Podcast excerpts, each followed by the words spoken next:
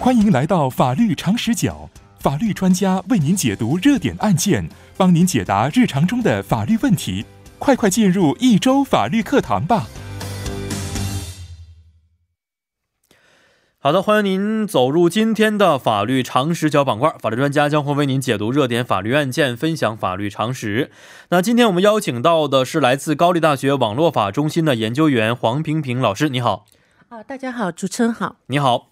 呃，那最近呢一直在探讨是有关于疫情的相关话题，是不是？对，呃，最近呢，有新闻媒体也报道说呢，随着韩国疫情的扩散呢，很多在韩的非法滞留人员呢，在中国领事馆前排队啊，准备回国啊。嗯、当然，随着国韩国疫情的加重，很多在韩的外籍人士，也包括了外籍的非法滞留人员，都有回国的一些要求存在。那对此呢，法务部于二啊三月十一号开始实施不法滞留者的在线自愿出国申请系统啊。嗯，呃，也可以说是方便他们能够尽快的顺利出国对这么一个系统啊。那今天我们跟老师啊一起探讨一下这个新规到底是什么样的。首先，请问一下老嗯师啊，这个法务部啊、呃出台这个新规具体的背景到底是什么样的呢？呃，其实呢，在二月份的时候出台了一个新规，但是呢，那个新规呢，其实韩国一直有一个关于这样的一个叫做非法滞留者的网申，就是网络申请的这样一个通道。嗯，但是呢，因为这次疫疫情非常的特殊，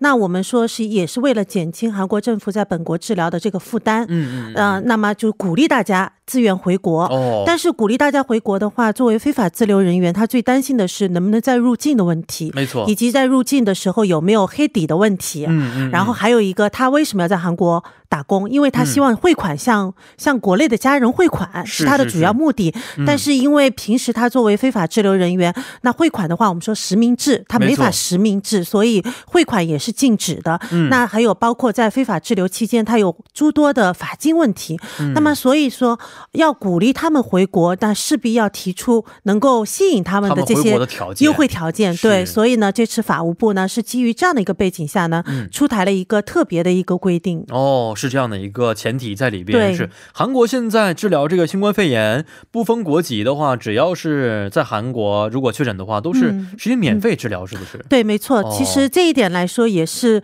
一个福利，但是也嗯增加了政府的开销。没错，而且现在在这种情况之下，经济本来就不好，政府要花钱的地方也非常多，是不对是？，包括在检测也是非常，其实成本是很高的。是的，是的，我看了一下，前几天中国国内也是公布了啊，一个这个啊确诊病例每天的轻症患者每天治疗的费用是在人民币两千块左右，但特别是重症的话如果要重四万症块，，你如果加那个艾克膜，对，这是更高了。开是个机器，就五万块人民对币的是，所以呢，这样的看来，确实，如果说大规模的扩散都是接受免费治疗的话，对政府来说是一个非常大的负担在里嗯这面。也就是为什么现在全球很多国家采取佛佛系的方法，嗯因为嗯它预估了哦无法像中国或者韩国这样嗯嗯嗯举全国之力来救济大救助大家。是是，嗯所以现在看来，很多的一些包括很多那个发达经济体啊，都说我现在不开始公布确诊的病例是多少了啊。，对大家嗯你是重症的话，我给你治；不重症的话，你就自己先呃，对依靠自己抵自抗力我去自愈在对吧家里面，嗯依靠自己抵抗。抗力去好好的抵抗一下这个病毒。是的，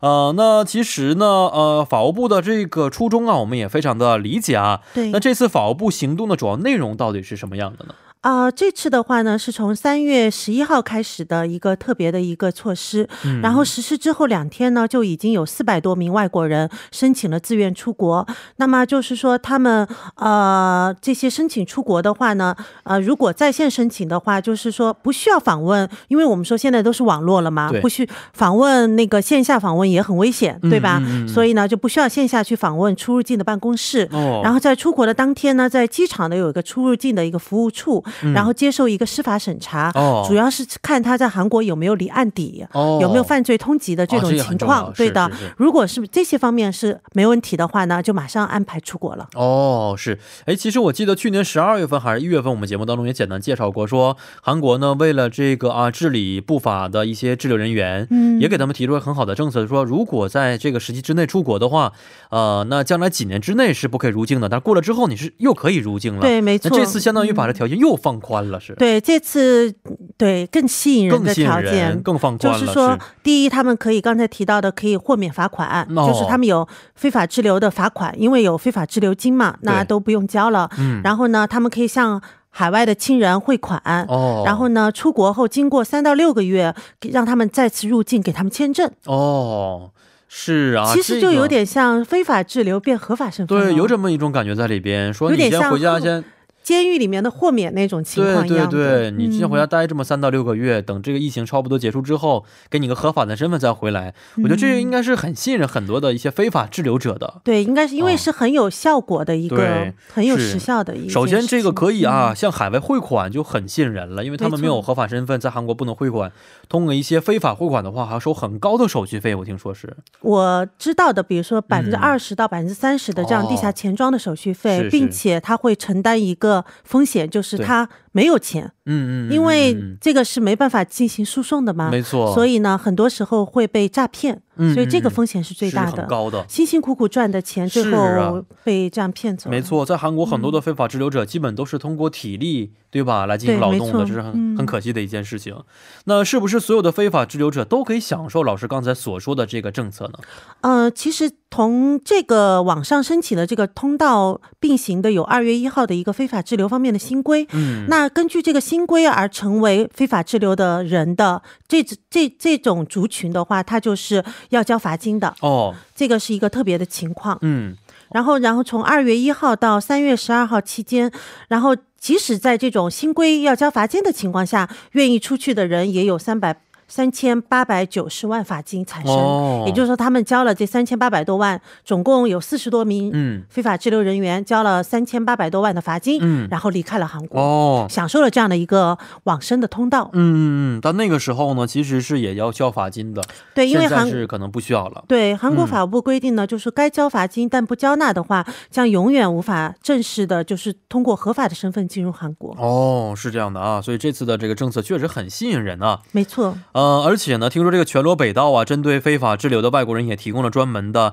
定制型宣传啊，这个对解决了信息的一些盲区啊，比如说语言不通的一些情况，对不对？对。这方面的消息能不能也给我们具体介绍一下？因为我们都知道，全罗北道它跟首都圈不太一样，它是一个嗯农业大省，是那么那里有非常多的农场，还有就耕地以及工厂。嗯那在农场、耕地、工厂这些地方工作的有很多的是劳动者。那么这些劳动者，他们中间如果有非法滞留的人员的话，他可能因为智能手机的不畅通，嗯然后信息的不不畅通嗯，特别是关于语言，因为如果全是韩文的话，他根本无法接触到每一天这个疫情的变化以及是政府给大家的一个提醒。嗯，嗯然后在这种情况下，全罗北道呢就就通过针对外国人的这些渠道，就是沟通渠道、SNS 渠道，比如说像这种呃外国人，就这些外国人比较多的这些微信群啊。嗯，或者是其他国家的一些聊天群，嗯然后去发布这些信息，然后把这些信息呢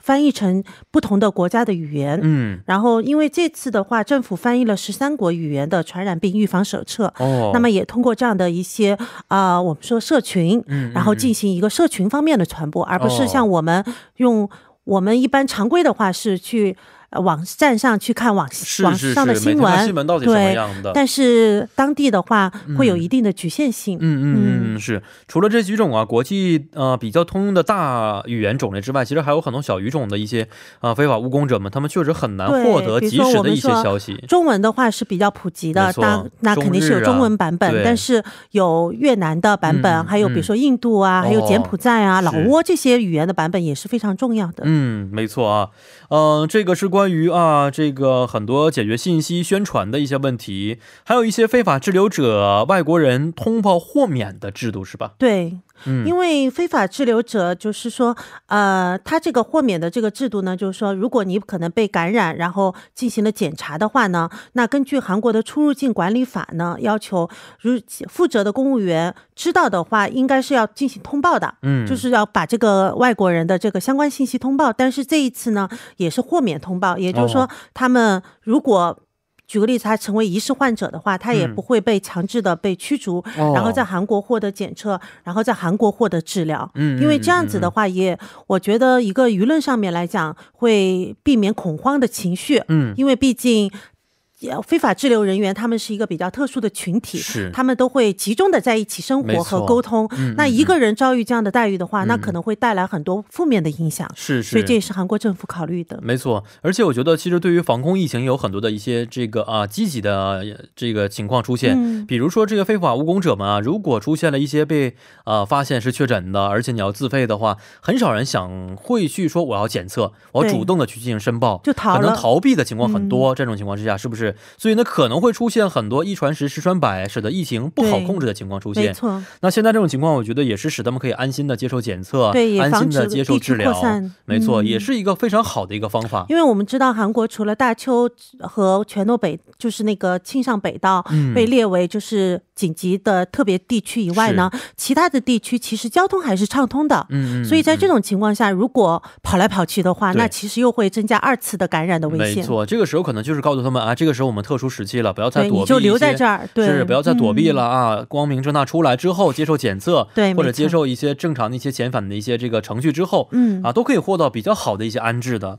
那其实全罗北道呢，在针对多文化家庭和外国人方面，其实也有很多一些政策出现呢。对，啊这次在防疫和支援方面有没有一些特点存存在因呢？为韩国有一个比较特殊的一个文化中心，叫做我们都知道多文化中心，是多文、化家族中心。那么它这边登记了非常多的外国人。那以前嗯我在这个中心上课的时候，就发现有各个国家的人定在定韩国定居的各个国家的人都会到这里来。嗯嗯，那么全罗北道呢，就考虑到这些中心和这些设施呢是有非常外国人使用、非常多的外国人使用的，没所错哦以每天定进行定时的消毒，然后也向外国人提供呃消毒剂，然后以嗯嗯及嗯防疫的相关的信息和呃一些提醒的消息。嗯，没错。嗯，我们节目当中也简单介绍过，在韩国现在非常时期实行五步制口罩购买制之后啊，对，如果没有加入韩国的健康保险的话，是没有办法在官方的指定药店或指没定部错，门因为进没行有购号买码，的。对的，是的嗯，那我觉得这种情况之下，可能也会给他们提供一些必要的一些保护的措施，比如口罩的一些提供啊，是吧？对，避免出嗯现说这种感染或者被感染的一些情况，是不是？对，因为我们反复讲说，其实，在疫情当前，嗯，解决的应该是首要的安全和社会安全的安定的问没题，错，而不是这之后的这些，比如说去纠结他是不是交了保险啊对对对这样的问题。这个时是候第我二觉得第二轮的问题哎了、这是第二轮的问题。嗯这个时候我觉得只要是把这个疫情控制得住，呃，其他方面的问题应该先放一放，没错，因为只有把嗯先其他问题放完之后，这个疫情才可以得到一个有效的控制啊。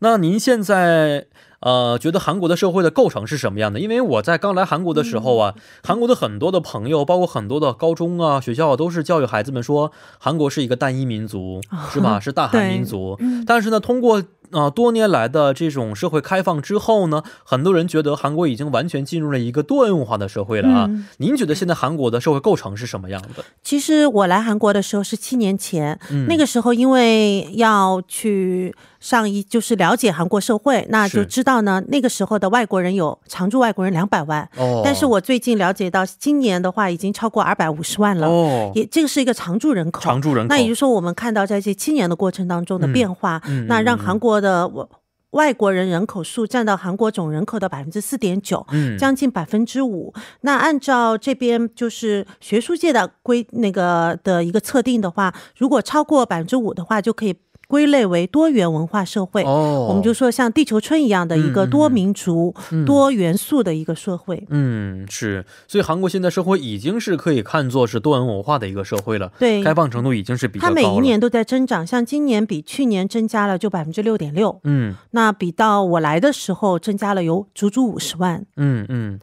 没错，看来这个而且数它的字。比例也是比较丰富的。嗯嗯，是，所以呢，韩国现在已经是一个多元文化社会了。那如果按照具体的去呃探究的话，现在韩国整个国籍的构成到底是什么样的呢？韩国现在的话，就是说在韩的外国人的话，中国人的数量是最多的。嗯，大概有一百一十万人，然后其中呢有七十万人，也就是差不多百分之七十多是朝鲜族同胞，哦、然后越南和其次呢是越南百分之九，泰国百分之八，美国百分之六，日本百分之三。然后过去的五年当中，中国和美国的在韩外国人的比例有所下降，嗯东南亚和中亚的比例有所上升。哦我想这个我们在大街上或者电视上也能感觉得到。嗯，是的，啊、确实是啊。这几年呢，看这个来韩的中国留学生数字啊，嗯是呈现一个下降的趋势在里边。没错但相反呢，比如说越南呐、泰国等等其他一些东南亚国家的人，就是在对嗯快速上升的一个还情况有当中。就是中亚。嗯以及就是像我的一些同学，阿塞拜疆啊，嗯嗯我有阿塞拜疆的同学，像这些这些比较偏欧洲的亚洲地区的同嗯学就会比较多了。是的，没错，嗯，这个是人口或者说国籍的一个构成的不同啊，还有一个叫就是大家来到韩国的目的可能都是不太一样的对。那我记得韩国有一个比较独特的签证是 F 二居住签证，是不是？对啊、我们都把它称作为说永久权绿卡之前的一个过渡签证啊，对，嗯确实是非常有效的，很多国家是没有这签证的没。错，也是，嗯我记得这个签证其实，在韩国也是，嗯，历史不是非常长，对我也是在五年前申请的时对候是刚刚开始的，是是是，那时候申请到五年。对对对，嗯是这样的。然后呢，如果你满了三年、五年之后，可以再去申请 F 五的永久签证。对嗯，所以以这签证类型也还是非常多种多样的。我就是从 E 型的这种的，可以说是专业型的签证，嗯现在申请为 F 的这种的居住签证。哦，所以韩国的签证啊，类您型也现在很多。不是那个。对，已经改了，啊稍微恭的喜恭自由喜一些。现在上一是次有一次做节目的时候，那个时候你还还是呢说是对对特殊的那个，特殊就签是证艺人的那个，嗯是，所以韩国这边呢，其实居住类型也很多种，是对吧？嗯没错，我呢因为比较熟悉，我是汉族，所以我呢是以留学签证来到韩国的，嗯嗯，然后就直接从留学签证啊、D two 好像是，对然后直接一毕业就直接转到 F 二的五年。哦，当时是有一个就是考分制嘛，对有一个评价制，然后是一百二十分的满分，哦八十分以上就合就格，可以对了吧？嗯然后当时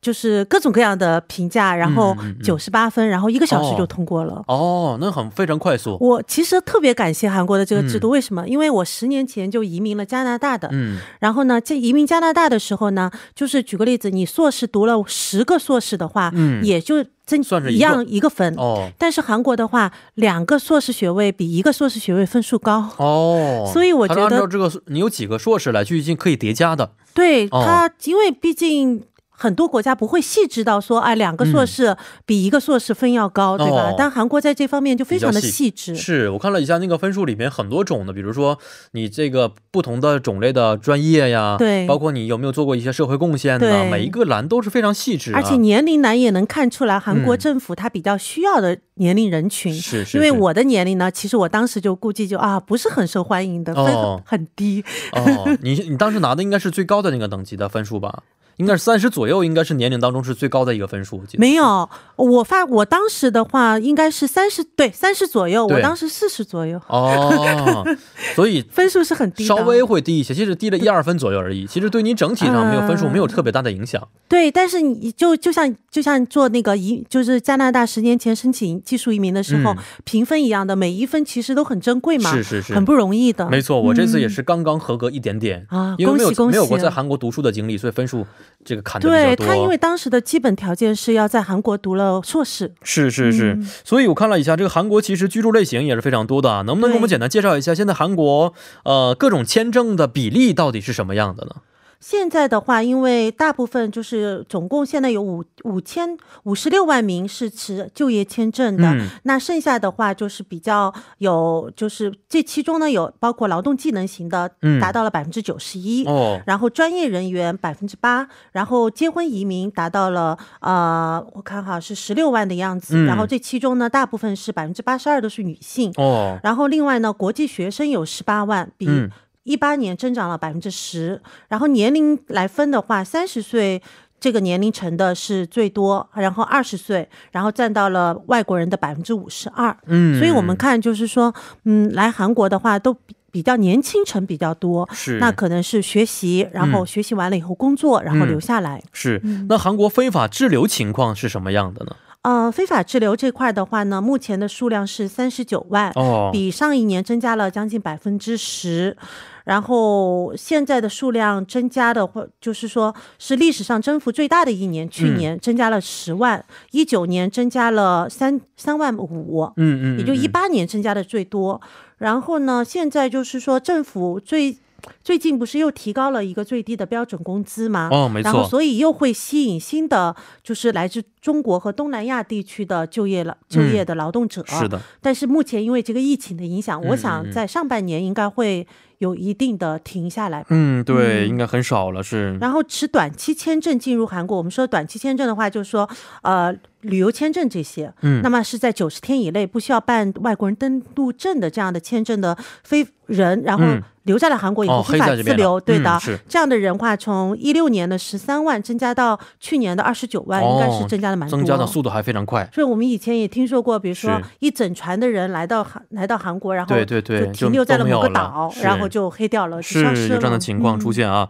那其实非法滞留者对于韩国来说是一把双刃剑，一方面呢可能是嗯加重了韩国的一些安全隐患呢，各个方面的嗯一些社会问题。那另一方面，其实也在某一个程度上嘛，可以说稍微解决了一些韩国老龄化呀或者劳动力不足的一些问题，是不是？没错，因嗯为韩国也是人口负增长的一个国家。是，所以我觉得韩国政府其实也是在对非法滞留者提供了一些帮助，是吧？